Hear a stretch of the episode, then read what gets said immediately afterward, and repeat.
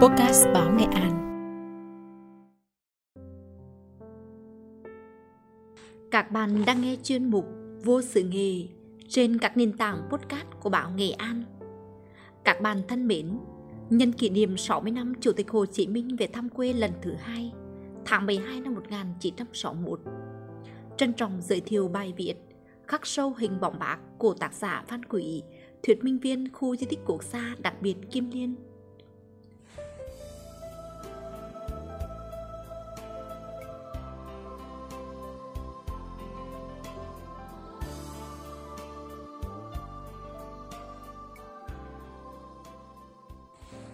Mùa đông năm 1961 là cụm từ rất thân thuộc với chúng tôi, những người làm công tác thuyết minh tại quê hương Bạc Hồ.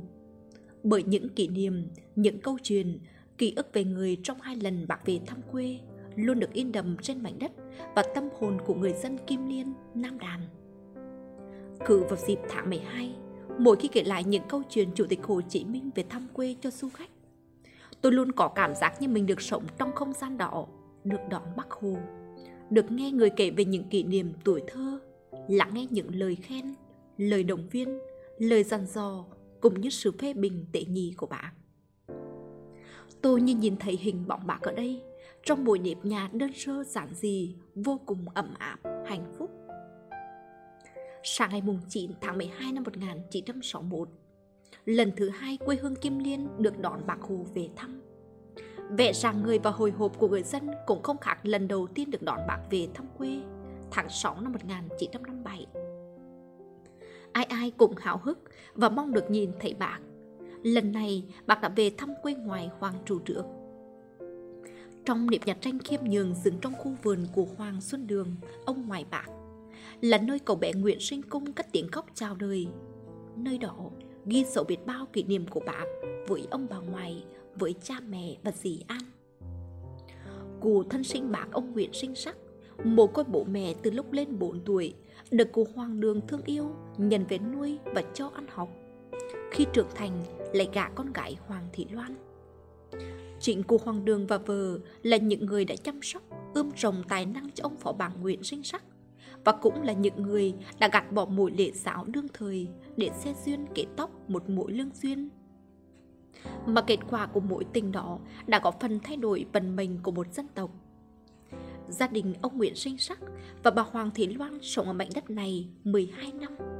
Còn cậu bé Nguyễn Sinh Cung gặn bỏ từ lúc lọt lòng đến lúc 5 tuổi. Khi về thăm quê ngoại, bạc vào thắp hương cho ông bà tổ tiên bên ngoài tại nhà thờ chi nhánh dòng họ Hoàng Xuân.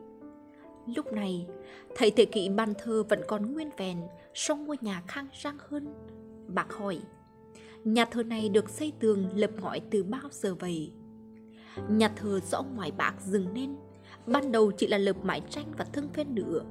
Vào những năm 30 Bà con trong họ đã xây tường và lợp ngói. Bước ra thêm Ngày đó bác ngạc nhiên thì thấy cây mít của ông bà ngoại vẫn còn. Bác nói Cây mít của ngoài vẫn còn đây à? Cây này ngày trước quả sai. Nhiều mũi nhưng rất ngọt. Bác trở về thăm ngôi nhà tranh ba gian bé nhỏ của gia đình mình. Nhẹ nhàng bước vào thăm. Kỳ vật dường như vẫn nguyên vẹn, Nhưng những người thân trong gia đình không còn ai nữa. Bác mân mê từng kỳ vật của gia đình. Từ chiếc khung cười, Mẹ bác hàng đêm diệt vải, Chiếc giường nhỏ nơi anh chém bạc lần lượt cất tiếng khóc chào đời. Chiếc võng nơi mẹ ru các anh chị em bác ngủ Bác là người trước chiếc rương gỗ Món quà hồi môn bà bà ngoại đã tặng mẹ bác lúc ra ở riêng Bàn tay của cụ già bảy một tuổi cứ mân mê như muốn tìm lại những ký ức tuổi thơ của mình. Xúc động quay sang bạc nói với bà con đi cùng.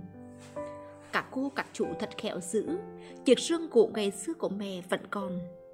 Ngày ấy, những gì mẹ tần tạo bao nêm để dệt nên những tấm vải mượt mà, mẹ thường cất cắt nắp vào trong đó. Những bước chân chập chững đầu tiên của bác cũng thường được men theo chiếc rương gỗ để tập đi. Sau khi thăm những kỷ vật thiên thương trong gia đình, bác ra trước thêm nhà nói chuyện cùng bà con lối xóm. Giây phút thật xúc động khi bà gặp lại cùng Nguyễn Thuyên, người bạn thân thiết đã cùng thả diều câu cả thờ ấu thơ. Ông vai cụ Nguyễn Thuyên rồi hõm hình sờ lên vành tay mình. Bác hỏi, ông bạn già, ông có còn nhớ tôi không? Vệt sẹo ngày xưa mà nay vẫn còn. cụ thuyên nhớ ngay ra câu chuyện xưa. Trong một lần, hai người rủ nhau đi câu cá ở ao tùa. Thấy phao đồng, ông Thuyên giật mạnh thật không may, lưỡi câu mắc vào vành tay bạc chảy máu. Ông Thuyên sợ cuộn cuồng, nhưng bác vẫn bình tĩnh, gỡ lưỡi câu ra, rồi tìm lạ nệt ở bờ ao, rịt cho cầm máu. Vết thương nhỏ nhưng để lại sẹo, bác sờ lỗ tay mình nhắc lại kỷ niệm xưa. Cả hai người rưng rưng cảm động. Tạm biệt hoàng trù thân thương, bác về thăm làng sen rồi ra sân vận động nói chuyện với bà con trong xã. Bác khen Kim Liên có nhiều điểm tiện bồ Lần trước bác về, đèn nhà ai rằng nhà nấy, nghiêu nhà ai nhà nấy dùng, làm ăn lẻ tẻ. Nay làng đã tổ chức hợp tác xã, đồng bào cùng nhau đoàn kết, luôn luôn giúp đỡ nhau, đó là một thay đổi lớn. Lần trước bạc về, chưa có mấy cái trường này, trường cấp 2 xây gạch lợp ngói canh sân vận động, mà nay đã có cho các cháu trong làng và các xóm làng xung quanh đến học thành một trung tâm nho nhỏ về văn hóa, thì là văn hóa tiến bộ. Sự có mặt của các chủ bộ đội, dân quân từ về hàng ngũ chỉnh tề ở đây cùng chứng tỏ lực lượng quốc phòng của ta tiến bộ. Thăm quê lần này, bác dặn dò đồng bào phải xây dựng hợp tác xã cho tốt, nêu cao tinh thần làm chủ, làm chủ xóm làng, làm chủ hợp tác xã, làm chủ đất nước. Mỗi người coi công việc hợp tác xã như công việc của mình và có trách nhiệm làm cho dân giàu, nước mạnh, quốc phòng vững mạnh. Phải giúp đỡ những người già neo đơn, những ông cụ, bà cụ kém sức khỏe. Trong việc duy trì trật tự trị an, bộ đội, công an, dân quân tự vệ phải dựa vào dân, dân phải hết sức giúp đỡ và luôn đề cao cảnh giác. Những câu chuyện khép lại nhưng những cảm xúc vẫn vẹn nguyên. Sự ngưỡng mộ về một người con của quê hương, cả cuộc đời hy sinh cho độc lập tự do của Tổ quốc, hạnh phúc của nhân dân, chỉ dành một ít thời gian ngắn ngủi cho gia đình, cho quê hương. Tròn 60 năm kể từ mùa đông năm 1961. Đây là lần thứ hai Chủ tịch Hồ Chí Minh về thăm quê hương, cũng là lần cuối cùng quê hương đón bác. Nhưng những hình ảnh, dấu ấn, tình cảm và lời dặn dò của người vẫn luôn in đầm trong trái tim của người dân Kim Liên. Là động lực để đảng bộ nhân dân Kim Liên quyết tâm xây dựng xã nhà thành xã nông thôn mới kiểu mẫu của huyện Nam Đàn như Bắc Hằng mong muốn. Và với cá nhân tôi, tôi thấy mình may mắn vô cùng.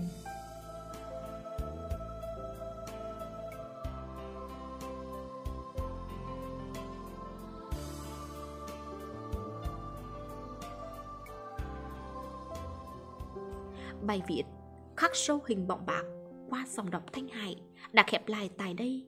Cảm ơn quý thính giả đã lắng nghe. Xin tạm biệt và hẹn gặp lại.